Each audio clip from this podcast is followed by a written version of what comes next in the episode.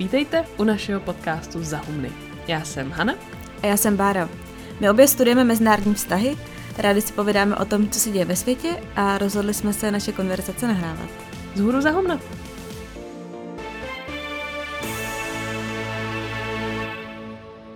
V dnešní epizodě rozebereme jedno sexy téma současnosti, a sice populismus. Řada intelektuálů nebo novinářů by se podepsala pod různé variace tvrzení, že žijeme ve věku populismu.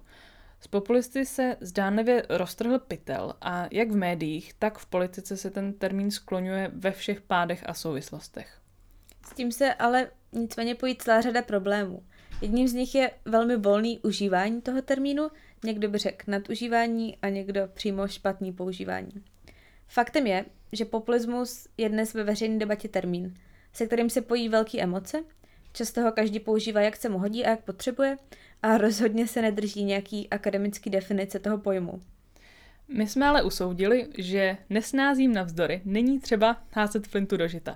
I když můžeme debatovat o tom, jestli tvrzení, že žijeme v době populismu je přehnané nebo ne, ta silná přítomnost toho pojmu ve veřejné debatě je za nás dostatečný důvod pokusit se rozklíčovat, co zatím vlastně stojí. A taky je asi dobrý vyznat se ve všech těch výkřicích typu Babiš je populista, populisté vyhráli v Itálii a tak dále a tak dále.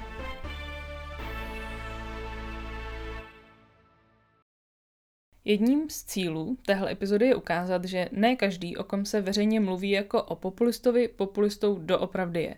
Může to být docela obyčejný socialista, ale taky třeba rasista. A oběma se dalo přízvisko populista. Je proto nutné asi začít nějakou definicí.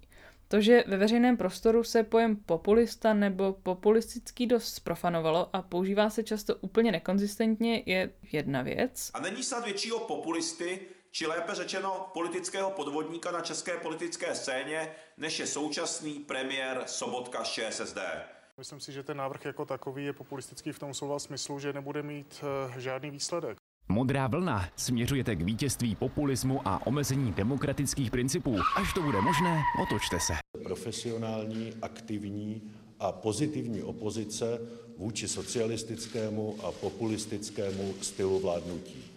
Jiná věc ale je, že i v rámci akademické komunity nepanuje úplně stoprocentní schoda na tom, co populismus vlastně je. A kdybychom tuhle epizodu dělali před deseti lety třeba, tak ten názorový rozkol by byl ještě větší. Dneska už se většinou shodnou na tom gro.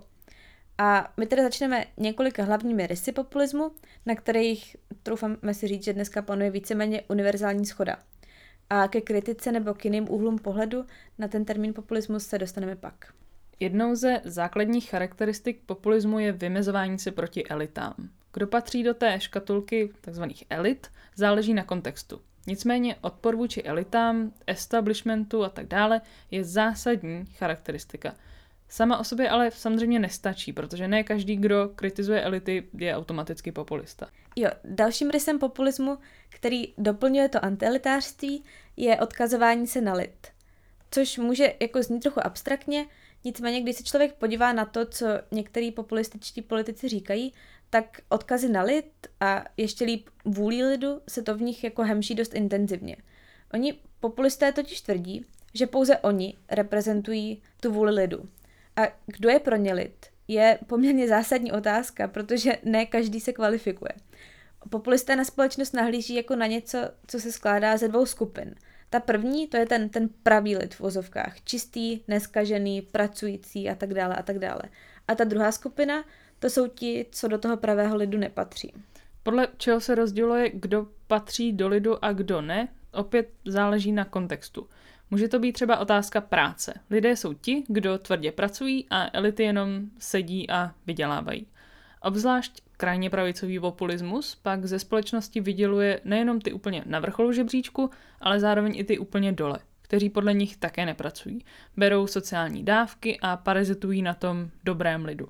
Populismus typicky glorifikuje životní styl běžných lidí a staví je jako základ národa. Tedy jenom odbočka jedním ze skvělých příkladů toho, jak populismus konstruuje to, kdo do společnosti patří a kdo ne, tak to byla uh, kauza týkající se původu narození Baracka Obamy. Ten anglický název pro celou kauzu birtherism by se dal, já nevím, přeložit, on se jako nedá moc přeložit, ale třeba jako narozeninismus. Ono v podstatě vlastně šlo o konspirační teorii, kterou intenzivně přeživoval i Trump, která tvrdila, že Obama se nenarodil v USA, ale někde jinde. Ono, abyste se stali prezidentem, tak podle ústavy musíte být narození na americké půdě. A Obama pro mnohé do amerického lidu nepatřil hned dvakrát. Jednak jakožto afroameričan a pak jako zástupce liberální elity žijící na pobřeží. A celá ta kauza tak byla o tom, že si lidé přáli, aby se prokázalo, že Obama k ním nepatří. Nejenom symbolicky, ale i legálně. A s tím rozdělením lidu na dvě skupiny se váže takový předpoklad, že všichni lidé mají stejné zájmy, chtějí stejnou věc. A vy jste jediní, kdo může tuhletu jednotnou vůli lidu reprezentovat. Vlastně v podání populistů je společnost velmi jako homogenní, jednotná. A s tím se pojí další věc, a sice, že populismus není nedemokratický a priori, ale často je v rozporu s pravidly liberální demokracie. Protože pokud věříte, že politika má být odrazem vůle lidu a nic jiného, pak samozřejmě nic nemá stát nad tou vůli lidu. Ani třeba ústavní soudy. Zároveň pokud věříte, že lid je jednotný, ve společnosti neexistují třeba menšiny, které by bylo potřeba chránit. Stejně tak třeba moc nevěříte ve smysl parlamentních debat, protože znovu je jasné, co lid chce a vaším úkolem jako politika populisty je jenom to vykonávat. A poslední důležitou charakteristikou populismu je silný apel na morálku. Ono už to trochu vyplývá z toho rozdělování lidu na ten pravý, čistý, v vozovkách všechno, a na ty, kteří tam nepatří, ať už kvůli tomu, že nepracují, nebo třeba proto, že jsou menšiny. Oni často populisté třeba mluví o korupci na straně elit a hodně přitom používají a hrají na, na silné emoce. A to, jestli jste morální nebo nemorální, pak hraje tu zásadní roli v rozdělování lidu. Důležitější než třeba k jaký společenský třídě patříte. A i proto můžou být populističtí lídři velmi bohatí jedinci a stejně můžou tvrdit, že zastupují zájmy běžných lidí. Vůbec otázka lídrů populistických hnutí nebo stran je zajímavá. V historii i dnes totiž najdeme populistická hnutí, která lídra nepotřebují. Řada populistických hnutí se ale vyznačuje charakteristickým lídrem, bez kterého by nejspíš zanikla. Obecně asi lze říct, že základní je, že příznivci těchto lídrů mají pocit, že jsou s ním v blízkém kontaktu a mají k němu přístup. Typická je například komunikace Trumpa na Twitteru nebo Salviniho na Facebooku, kdy vytváří iluzi toho, že lidé k ním mají přímý přístup. Jak je z tohoto krátkého nástěnu asi patrný, populismu chybí jasná ideologie. A není úplně jako jasně ukotven na tom tradičním pravolevém politickém spektru. A proto můžeme mluvit o, o pravicovém i o levicovém populismu. A jeden z nejznámějších politologů, který se vlastně otázce populismu věnuje, nizozemecká Smude, který byl mimochodem před několika měsíci v Praze, tak on používá pojem hostující ideologie, kdy vlastně říká, že populismus je vždycky skombinovaný s něčím jiným. A někteří akademici pak říkají, že populismus je jenom jako komunikační strategie, nějaký způsob, jak mluvit s voliči, že to vůbec není ideologie. A podle toho, jestli mluvíme o levicovém nebo pravicovém populismu, pak bude třeba i odlišně konstruováno, kdo je ten nepřítel lidu. U levicového populismu to budou například velký biznis, finanční sektor a podobně, zatímco u pravicového to budou migranti nebo menšiny. My jsme se fakt snažili tu definiční část udělat srozumitelnou, ale bude lepší si ukázat populismus v praxi. A my jsme vybrali příklad Itálie – kde až doteď vládly hned dvě populistické strany. Jak to bude eh, s italskou vládou dál, to je teď jako žhavá otázka, ale to necháme stranou. Itálie samozřejmě není jediná země, která populisty v čele má. Ale v jednom politickém systému máme výborný ilustrační příklady různých druhů populismu. Toho levicového i toho pravicového. Nebudem, jak jsem říkala, zabíhat do de- detailů italské politiky, ani ke kořenům toho, proč se v Itálii populismu daří, spíš ty strany tam použijeme jako nějaký modelový příklady toho, jak antielitářství, apely na lid a apely na morálku vypadají v nějaký živý politice. To, že tedy populista nemusí být automaticky krajní pravičák, dokazuje hnutí pěti hvězd, která v čele s Luigi de Májem vyhrála poslední volby a řadí se k levicovému populismu. Hnutí založil komik Beppe Grillo, který nikdy nikam nekandidoval a je takzvaným garantem hnutí. Jenom k tomu Grillovi, on je úplně strašně fascinující osobnost, to jak vypadá, to jak mluví. Sono lì accovaccianti, sono lì e non riescono a capire cosa gli sta succedendo. E... Non è Beppe. On je ta charismatická osobnost, která stojí za vznikem toho hnutí, ale v pozadí byl až do roku 2016, do své smrti, mediální strateg Gian Roberto Casaleggio. To je další postava jako Dominic Cummings ve Vote Leave, o kterém je ten film Brexit The Uncivil War, který jsme doporučovali v Brexitové epizodě. Ta story vzniku pěti hvězd je naprosto fascinující. Doporučuji článek na Wired, který dáme do popisku a, nebo i na Twitter.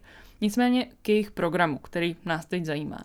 Odmítá tradiční stranickou politiku a politické elity a taky rozdělení na pravici a levici. Protože všichni profesionální politici jsou podle hnutí pěti hvězd stejně neschopní. Takže antielitismus a morální odsouzení elit bychom měli. Odmítání toho nechat se zařadit někam na tu klasickou pravolevou škálu, to bývá pro populisty taky typický. Ono to jednak souvisí s tím přístupem k tradiční politice jako špatné a skorumpované. Ale zároveň to pasuje do toho, když vlastně věříte tomu, že politika má být odraz obecné vůle lidu, která je jenom jedna. A není teda potřeba řešit nějakou pravicovou nebo levicovou politiku, nějaký jako ideologický, ideový debaty jsou zbyteční, protože politika je to, co lidi chtějí a tím to končí tečka. A pět hvězd v názvu pak symbolizuje priority strany. Veřejná voda, udržitelná doprava, trvale udržitelný rozvoj, právo na přístup k internetu a environmentalismus. A uprchlíci a nacionalismus nikde, místo toho cílí na potřeby obyčejných lidí. To je ta levicovost. Co je ale také zajímavé, je to, jak strana vlastně funguje. Ona prosazuje přímou demokracii a nejen to, chce digitální demokracii. Jelikož politické strany považuje za zkostnatělé a skorumpované, tak idea hnutí je vytvoření jakési kolektivní inteligence, která se zhmotní na a pomocí internetu. A strana funguje na podobném principu, jako využívají i čeští piráti. Mají aplikaci, která se jmenuje Ruso, která slouží registrovaným členům jako online forum, kde se volí kandidáti do voleb, hlasuje se tam i o zákonech, které pak hnutí předloží v parlamentu a řeší se tam vlastně všechny vnitrostranické věci. Mluví se o nich tak jako o digitálních utopistech, ale pro naše momentální definiční potřeby je hlavně vidět to, že chtějí podchytit vůli toho lidu. I když v praxi vlastně jen svých členů, takže možná čekají, že se všechen lid stane členem hnutí pěti hvězd. Každopádně tuhle vůli lidu pak považují za morálně na výši. Mnohé hodnoty, které prosazují, mají nějakým způsobem blíž k levici, třeba environmentalismus, udržitelný rozvoj nebo nerůst, degrowth. Ale pak jsou tady takový jako v vozovkách pravicový mouchy, jako propojení na aktivisty proti vakcínám, což je v Itálii jako veliká věc. V praxi odpor vůči migraci nebo euroskepticismus. Takže opravdu na tom pravolevém spektru se nedají úplně přesně zařadit. Za populisty je každopádně považovat můžeme, i díky tomu, že si myslí, že komplexní problémy mají jednoduché řešení. Populista ale na krajní pravici být může. A to je vidět na příkladu Ligy a Matea Salviniho. Liga se dřív jmenovala Liga Severu a měla za cíl odtržení severní Itálie neboli Padánie, která prosperuje víc než jich.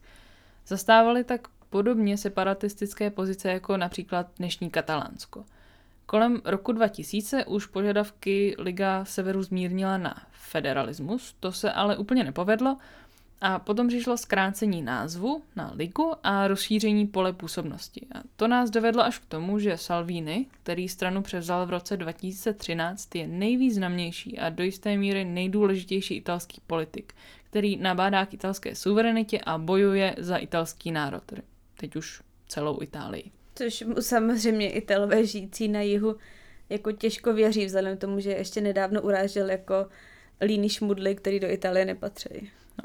Liga byla populistická vždycky, ale v posledních letech se změnil obsah jejího sdělení. Ideologie, nebo víc konkrétně to vymezení morálního lidu, se posunula od regionalismu k nacionalismu. Padánii jako geografické vymezení my nahradila Itálie, dříve nenáviděný prohnilý Řím v kolence elit nahradila Evropská unie a jako hlavní oni figurují imigranti – Itálie je skutečně první na ráně, co se týče příchodu migrantů a i když jejich počet od krizového roku 2015 o dost klesl, emoce vyvolávají pořád stejné a Salvini je využívá a podporuje. Teď si v médiích šlo všimnout třeba toho, že Salvini odmítá pouštět do italských přístavů lodě neziskovek, které ve středozemním moři migranty zachraňují a právě tohle s jeho voliči neskutečně rezonuje. Ono dobrou ilustrací toho, jak téma migrace italskou společností hýbe, byl například průzkum z roku 2018 o představách Italů o migraci. On skutečný podíl imigrantů v populaci je okolo 8%, Italové ale jejich podíl odhadovali na 25%. Tendenci nadsazovat mají úplně všechny země, ale Italové tenhle žebříček tehdy vyhráli v tom průzkumu. A Salvini také využívá sociálních sítí. Už u hnutí pěti hvězd jsme viděli využití internetu. Sociální sítě jsou ale ještě trochu něco jiného. Je to přímý kontakt s lidem, nestojí tam v cestě žádná tradiční média a taky se tam dají postovat selfiečka. A se Salvinem má fotku snad půlka Itálie. Třeba jako i bez trička. Což bychom se shodli, že nechápem. Politici se obecně snaží Facebooky a Instagramy využívat více. Začíná se ale ukazovat, že emoční náboj retoriky populistů se na sítích přenáší lépe. Arci případ je samozřejmě Donald Trump, o kterého se snaží všichni tak trochu opisovat. Někdy až do té míry, že kopírují i jeho červenou čepici. Třetí strana a trochu speciální případ je pak uh, strana s názvem Forza Italia, Silvia Berlusconiho, bývalého premiéra. Berlusconi je taková první vlaštovka populismu. On byl populista ještě dřív, než to bylo cool už v devadesátkách. A tady ho vlastně zmíním hlavně proto, že spolu se Salvinem je to výborný příklad charismatického lídra, se kterým je populismus občas spojován. A Forza bez Berlusconiho by bylo, no, asi jako ano bez Andreje Babiše. Dnes valná část jeho dřívějších voličů utekla k mladším populistům, ale co víc, Forza a Berlusconi se nepočítají za opravdu populistickou stranu, je to spíš středopravicová strana, která využívá populistické prvky. To vypadá tak, že strana je v podstatě ideologicky flexibilní. Zastávali pozice od libertariánství po sociálně demokratické v kombinaci s konzervativními hodnotami – Hlavní ideou strany je svoboda a individualismus. A někdo to nazval tak, že Forza razí liberální hodnoty za pomocí populistických taktik. Což nás dostává zpátky na začátek k definicím, kde máme nějakou definici čistého populismu, pak ale máme i něco, čemu se říká právě populistické taktiky. Berlusconi a ten jeho populistický nástup v devadesátkách si zaslouží menší odbočku teď. Ono mu tehdy významně pomohlo to, že ovládl velkou část mediálního sektoru, který byl v devadesátkách nejdůležitější, a sice televizi. A teď v červenci, a proto o tom mluvíme, vyšla zajímavá studie s názvem Dědictví zábavní televize, která byla publikovaná v prestižním časopise American Economic Review. A ta studie zkoumala dopad na lidi, kteří sledovali televizní programy spadající pod Berlusconiho společnost Mediaset. To totiž byly pořady, které se dost vymykaly tehdejšímu italskému standardu. Eh, bylo to málo vzdělávacích pořadů, zpráv a seriózního zpravodajství a naopak tam běžela spousta zábavních pořadů, předchůdců reality show a tak dále. A ta studie tvrdí, že velká konzumace takovýchto pořadů vedla k úpadku kognitivních schopností lidí. Hrubě řečeno, že se lidé stávali hloupějšími. A zároveň častěji volili populisty a jmenovitě Berlusconiho. A autoři tvrdí, že je to proto, že populisté nabízejí jednoduchá řešení. Ona Berlusconiho televize vysílala nejdříve v nějakých částech Itálie a pak se šířila dál. A ti autoři studie ukazují, že lidé, kteří televizi sledovali delší dobu, volili spíš Berlusconiho, než ti, kteří se na ty pořady dívali kratší dobu. A zároveň tyto lidé spíš dali svůj hlas později Grillovi a hnutí pěti hvězd. Tohle to nemá nějak říkat, že lidé, kteří volí populisty, jsou hloupější než ostatní. Ona, otázka demografie voličů populistů je celý další zajímavý téma a výsledky nejsou zdaleka všude stejný. Ale ta studie ukazuje extrémně zajímavý pohled na to, jak konzumace televize může ovlivňovat politické preference a i nějaký inteligenční rozvoj. A třeba podle deníku The Atlantic eh, je navíc ta studie velmi kvalitně provedena. Takže i když spousta otázek samozřejmě zůstává, je to něco, co si zaslouží další zkoumání. Obecně při zkoumání toho, jestli je někdo populista nebo ne, narážíme na dvě věci. potřebu lidí škatulkovat všechny fenomény okolo nich a využívání strategií a rámování k dosažení nějakého cíle. Škatulkování vede k tomu, že kategorii populisté vymyslíme a pak hodnotíme, jak moc nebo málo do ní nějaká strana nebo člověk zapadá. Hnutí pěti hvězd, populisté, ale také utopisté. Liga, jasní populisté, zároveň ale krajní pravice. Čistokrevného populistu bychom hledali jen velmi. A druhá věc je taková filozofičtější otázka a to, jak velký je rozdíl mezi tím, jestli je někdo konzistentně populistický, nebo jestli jenom využívá populistické taktiky, protože jsou úspěšné a vyplatí se to. Máme ho pak označovat za populistu? Stejně jako třeba slovo demokracie, tak i populismus je tak trochu mlhavý pojem. Například Severní Korea má v názvu demokratická, ovšem k demokracii, tak jak ji tady obecně chápeme, má, má velmi daleko. Stejně tak Silvio Berlusconi. Máme ho označovat za populistu? Asi ne, ale máme říkat, že používá populistické taktiky, nebo si máme třeba vymyslet jiný slovo, aby se ten pojem populismus nevyprázdňoval? Upřímně, ani jedna na to nemáme dobrou odpověď. Hlavní závěr, který nám z toho vyplývá, je to, že je dobré svoji mysl trénovat na to, že slova a jejich význam se mění a v různých kontextech znamenají jiné věci.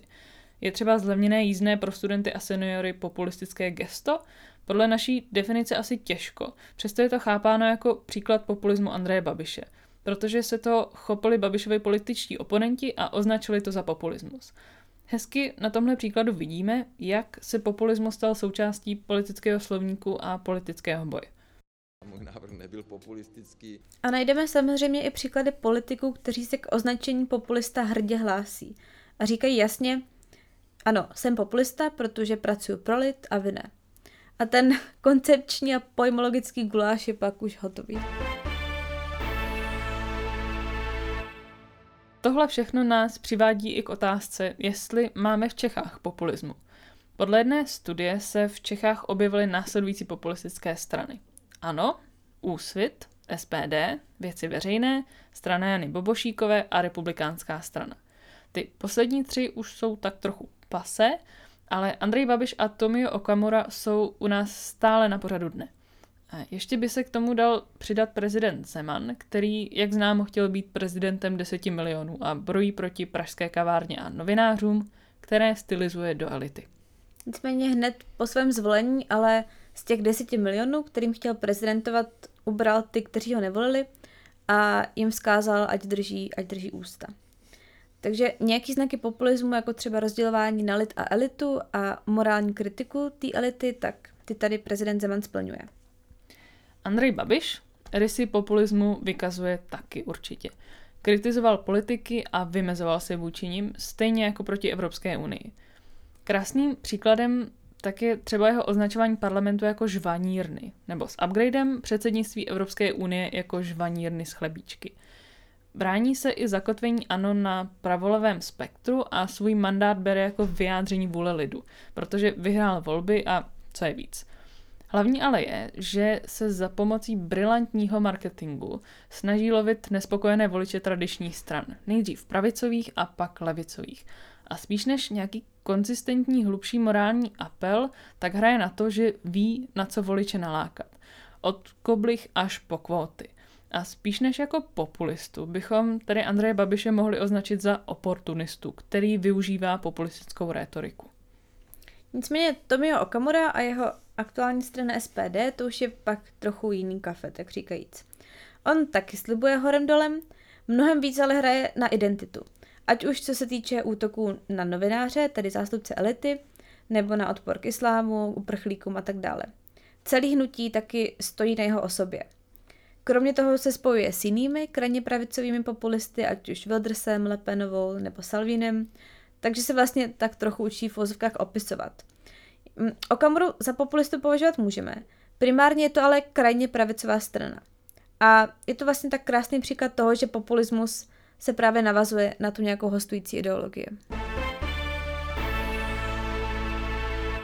A teď už se dostáváme k závěrečné části našeho podcastu, kdy jako vždycky dané téma hodnotíme na škále 1 až 10, kdy 1 znamená je to téma pro šprty a 10 znamená je to hrozně důležité a mělo by to zajímat úplně všechny. Takže předávám ti slovo.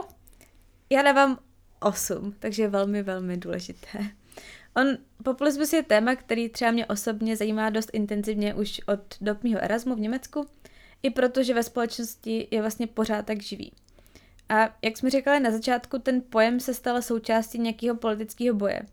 Čímž částečně ztratil svoji výpovědní hodnotu, zároveň ale získal obrovský emoční nádech nebo náboj.